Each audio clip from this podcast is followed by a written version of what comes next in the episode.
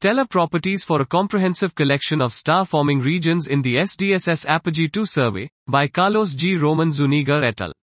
The Sloan Digital Sky Survey IV, SDSS-IV, Apogee 2 primary science goal was to observe red giant stars throughout the galaxy to study its dynamics, morphology, and chemical evolution. The Apogee instrument, a high-resolution 300 fiber H-band, 1.55 to 1.71 micron, spectrograph, is also ideal to study other stellar populations in the galaxy, among which are a number of star-forming regions and young open clusters. We present the results of the determination of six stellar properties TEF, log, Fe, H, L, Ellison, M, M sun, and ages for a sample that is composed of 3,360 young stars, of subsolar to supersolar types, in 16 galactic star formation and young open cluster regions. Those sources were selected by using a clustering method that removes most of the field contamination. Samples were also refined by removing targets affected by various systematic effects of the parameter determination.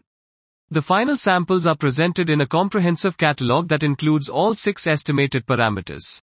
This overview study also includes parameter spatial distribution maps for all regions and Hertzsprung-Russell, L, LSUNVAs. TEF diagrams. This study serves as a guide for detailed studies on individual regions and paves the way for the future studies on the global properties of stars in the pre-main sequence phase of stellar evolution using more robust samples.